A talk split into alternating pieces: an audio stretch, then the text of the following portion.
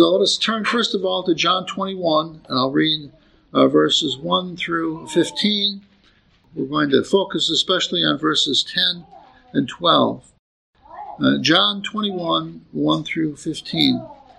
After these things, Jesus showed himself again to the disciples at the Sea of Tiberias, and in this way he showed himself Simon Peter, Thomas called the twin, Nathanael of Cana in Galilee, the sons of Zebedee, and two others of his disciples were gathered together. Simon Peter said to them, "I'm going fishing." They said to him, "We are going with you, also."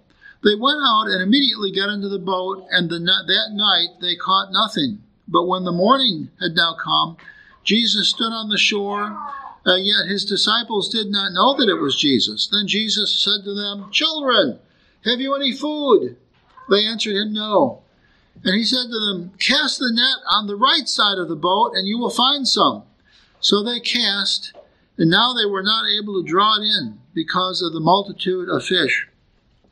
Therefore that disciple whom Jesus loved said to Peter, "It is the Lord." Now when Simon Peter heard that it was the Lord, he put on his outer garment, for he had removed it, and plunged into the sea. But the other disciples came in the little boat, for they were not far from the land, but about 200 cubits, dragging the net with the fish. Then as soon as they had come to land, they saw a fire of coals there, and fish laid on it, and bread. And Jesus said to them, "Bring some of the fish which you have just caught." Simon Peter went up and dragged the net to land, full of large fish, 153. And although there were so many, the net was not broken. And Jesus said to them, "Come and eat breakfast." Yet none of the disciples dared ask him, "Who are you?" knowing that it was the Lord. Jesus then came and took the bread and gave it to them, and likewise the fish. Now this is now the third time Jesus showed himself to his disciples after he was raised from the dead. So when they had eaten breakfast, Jesus said to Simon Peter, "Simon, son of Jonah, do you love me more than these?" And then we transition to Acts chapter 1, where I will read the first 10 verses. "The former account I made, O Theophilus, of all that Jesus began, both to do and teach, until the day in which he was taken up, after he, through the Holy Spirit, had given commandments to the apostles whom he had chosen, to whom he also presented himself alive after his suffering by many infallible proofs, being seen by them during 40 days, and speaking of the things pertaining to the kingdom of God. And being assembled together with them, he commanded them not to depart from Jerusalem, but to wait for the promise of the Father, which he said, 'You have heard from me. For John truly baptized with water, but you shall be baptized with the Holy Spirit not many days from now.' Therefore, when you have come together, they asked him, saying, 'Lord, will you at this time restore the kingdom to Israel?' And he said to them, 'It is not for you to know the times or seasons which the Father has put in his own authority, but you shall receive power when the Holy Spirit has come upon you, and you shall be witnesses to me in Jerusalem and in all Judea and Samaria and to the end of the earth.' Now when he had spoken these things while they watched, he was taken up, and a cloud received him out of their sight, and while they looked steadily toward heaven as he went up, behold, two men stood by them in white apparel." Let us give thanks for God's reading, and now consider these texts as well as the Lord's Supper, which is spread before us. The title of the sermon is "The Mysterious Kingdom Meal." These three things are linked together in these two scriptures, and then some others that I will share with you. And that is the work of Christ, meals with Christ, and the kingdom of Christ. The work of Christ, meals with Christ, and the kingdom of Christ.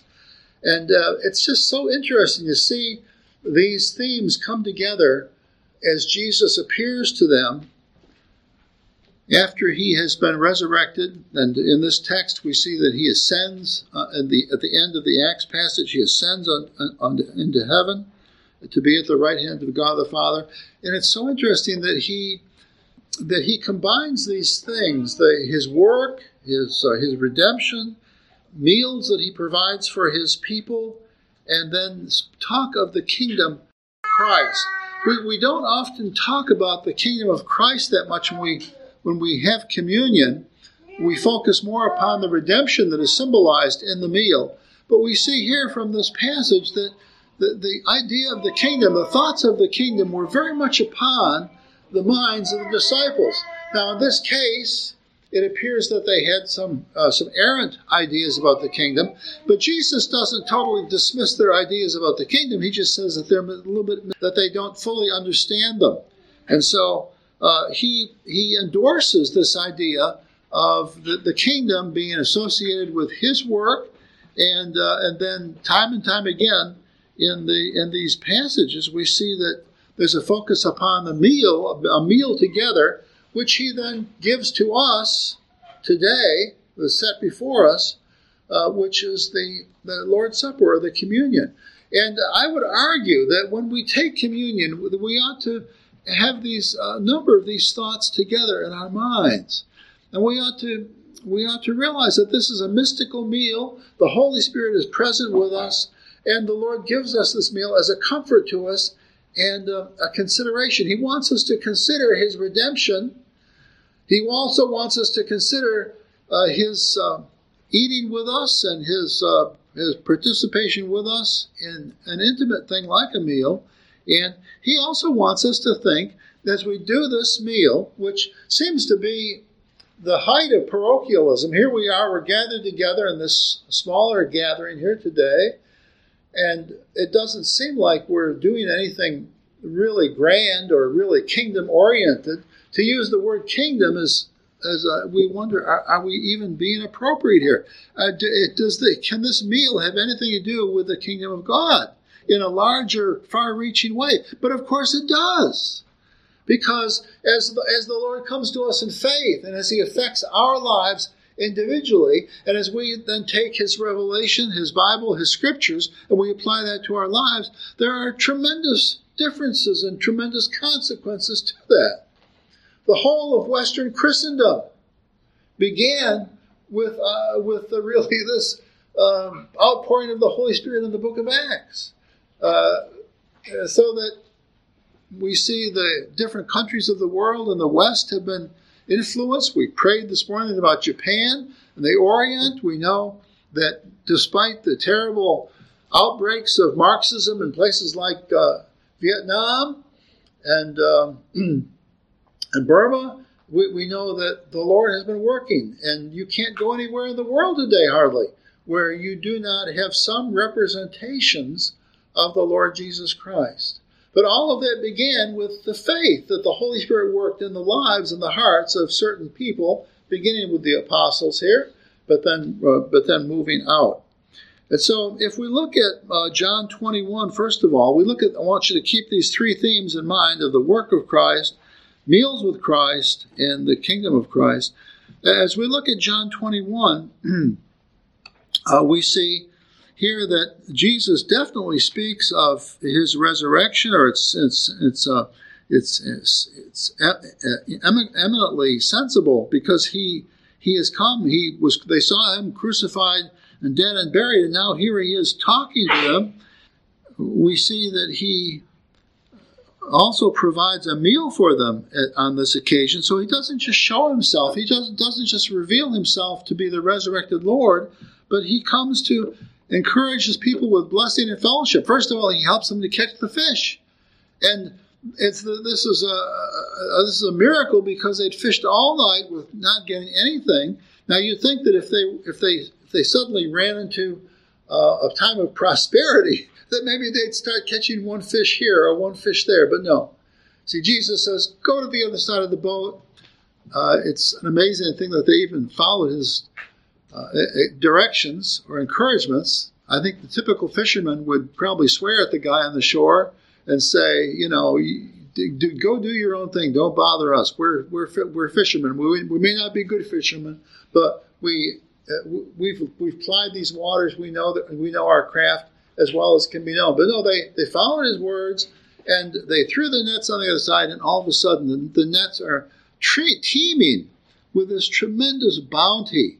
And of course, this is representative of the bounty that Christ will provide them for their own redemption, but it's also indicative of the kingdom, and that's that which was about to take place in the next book of the book of Acts, where the church moves from individual people that are reborn and come to faith in Christ to they're building churches, and the churches spreading out around the world, and of the tremendous bounty that we would see with Christ. The book of Acts represents, or is the fulfillment in some senses, of these nets that were filled with fish as soon as they followed the word of Christ.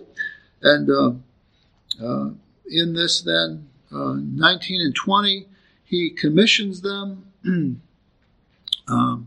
We see the commissioning in the passage just before verse 21, verse 19 to 21 in chapter 20. Where he said to them in verse 20, he showed them his hands and his side, and then he said in verse 21, "Peace be with you, as the Father has sent me, so I send you." And when he had said this, he breathed on them and said to them, "Receive the Holy Spirit. If you forgive the sins of any, they are forgiven. If you retain the sins of any, they are retained." And so he commissions them in chapter 20, and then in chapter 21, he makes an appearance before them, shows them that he's not dead, but he's fully alive, he's fully active, and he's even in a more powerful state than he was before, because they can still see his body, but it's a body that has a special endowments with it. It's able to rise from the dead, it's able to come and speak with them, it's able to prepare fish for them, and yet it's also a body, we see in Acts chapter 1, that is able to ascend into the heavens. So Jesus has these great endowments that have come from his redemption, and he begins to apply them to the church of the Lord Jesus Christ. In Acts chapter 1, then, we look at that, and we see, again, another resurrection appearance. We see him speaking about the kingdom in verse 3 and also verse 6. Verse 3, he says, being seen by them during the 40 days and speaking of the things pertaining to the kingdom of God. So Jesus himself brings up this idea of the kingdom of God. And one of the great problems I see in the modern church is that we are quick to talk about individual redemption, individual salvation, but we're very slow to talk about the kingdom of God. And even today, one of the things that Christianity is most embarrassed about is the term Christendom, because that represents the culture of Christ, the culture of the Holy Spirit affecting people, and then that changing our lives, and then people being linked together in the church, and the church as it lives and moves and has its being, begins to have an impact like the leaven and the loaf on the society around it. And so we're quick today in the evangelical church, we're quick to talk about the individual dimensions of salvation, but we're rather slow. We're almost embarrassed, because if we talk about the kingdom aspects or the cultural aspects of the gospel, then we might have to talk about our failures or the difficulties of the kingdom.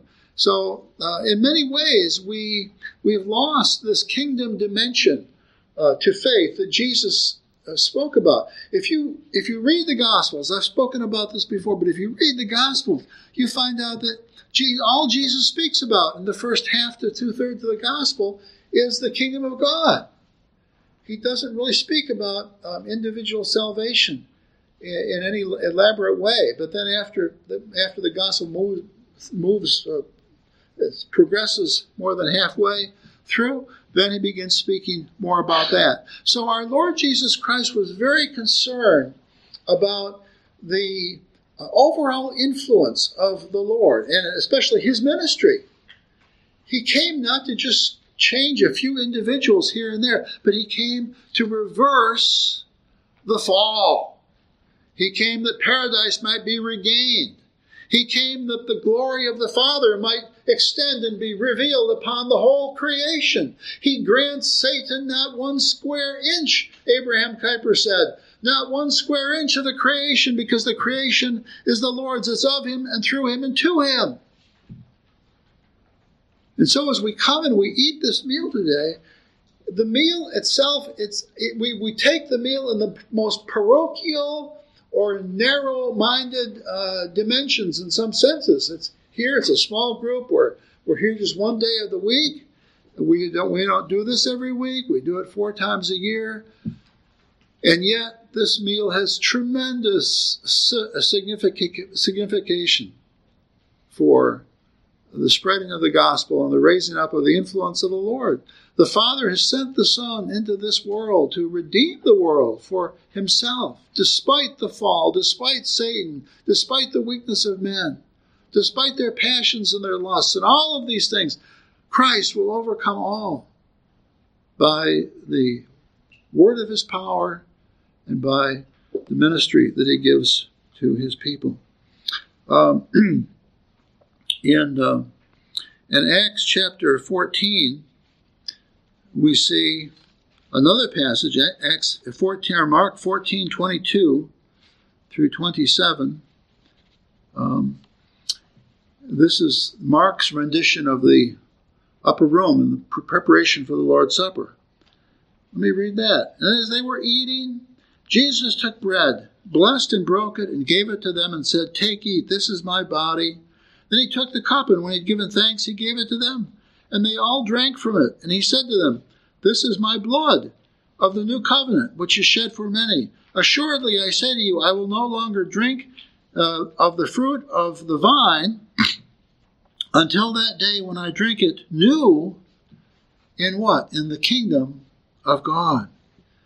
And when they had sung a hymn, they went out to the Mount of Olives. And the word hymn there is a synonym for singing a psalm. So here in the words of the Lord's Supper in Mark, and we see the same thing in Luke and in Matthew. We see these words, and he repeats this idea of the kingdom of God, that he's going to prepare a place for them, and that there will be an eternal communion above, which will be amazing. So again, here in the book of in Mark 14, we see the supper, we see the kingdom, and we see this future meal with the disciples as a focus. In Luke 22, 28 through 30, Jesus says to them, to the disciples, "But you are those who have continued with me in my trials. And I bestow upon you a kingdom, just as my Father bestowed one upon me, that you may eat and drink at my table in my kingdom, and sit on the thrones, judging the 12 tribes of Israel." Now, we don't know exactly what this means, what will sit on the thrones of Israel and judge, but it's certainly a representation or an association with the rule of a kingdom. And Jesus indicates that this is tied in with this whole ministry that he's giving to his church. So again, it's not parochial at all. It's indicative that there are really big plans that Jesus has for his kingdom, for his people. In Revelation 3:20, I was struck by this reference to these themes. Revelation 3:20, the famous passage, "Behold, I stand at the door and knock. If anyone hears my voice and opens the door, I will come in to him and dine with him, and he with me." So I just had forgotten that there was this association between Christ beckoning to us to come into our lives and to open ourselves to him, and this idea that he would prepare a meal for us, that he would dine with him and he with us, based upon our openness to the gospel. So, that's just a famous verse that is always associated with evangelism and with talking to people about the Lord and opening their lives to Him, considering the gospel, taking it seriously, and that kind of thing. We see that that too has something to do with eating a meal with Him, having fellowship with Him. And of course, a meal is a wonderful way to have fellowship. We ought to have meals with each other within the church. We probably don't have enough, but these things are all indicative of a fellowship with Christ and fellowship with each other. And then we come to 1 Corinthians 11, which we'll be reading in just a bit when we institute the Lord's Supper. And we see there that the Lord goes over the rules of this meal. He proclaims it. He gives us a kingdom meal to eat until He consummates His kingdom, His eternal kingdom. So the meal is meant to stir us up, to get us to think about these wider things, to get us to see, to think about and to consider the great power of Christ upon us, our lives, and upon this world of ours. And it reminds us, does it not, of the meals that the Lord gave His Old Testament people. We think of Israel coming out of Egypt, and there was a rock that followed them wherever they went and provided water for the people of Israel. And then there was the manna, there were the food that God rained down from heaven. So God has been, from way back, God has been providing His people with a meal to encourage them of His love and His fellowship with them, and that those Old Testament pointers certainly point to this meal that we have today before us and encourage us to eat and to drink both the righteousness of Christ to ourselves and to our own lives, and also to think more grandly about it. This is a victory meal. This is a kingdom meal. It was given to us by the King, King Jesus. It was given to us after His success on the cross, after His resurrection and ascension.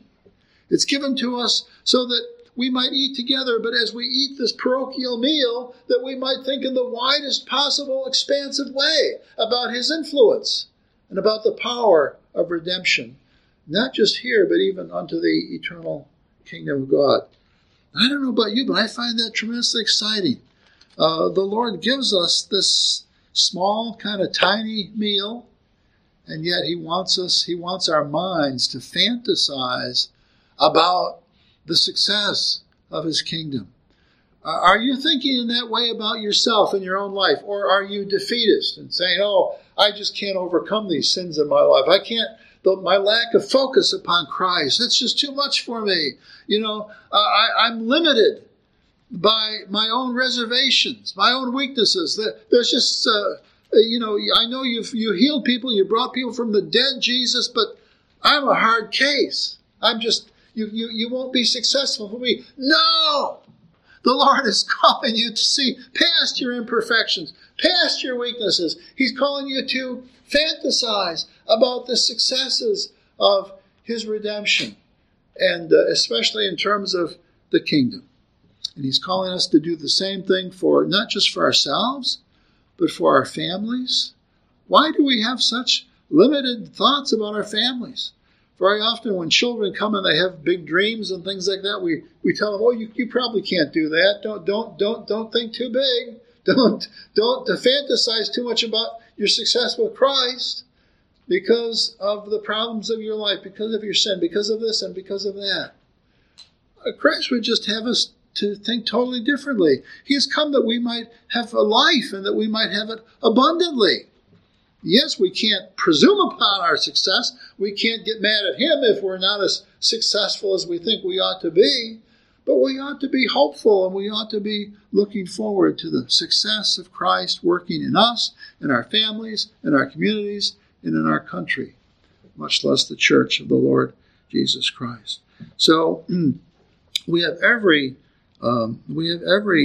instigation and every encouragement to realize that Christ is calling us to bigger things with our lives, and He's given us the Lord's Supper as a means of grace so that we can be strengthened by the supper and enabled by the supper to go forward with our lives and be blessed through it. It's really a means of grace.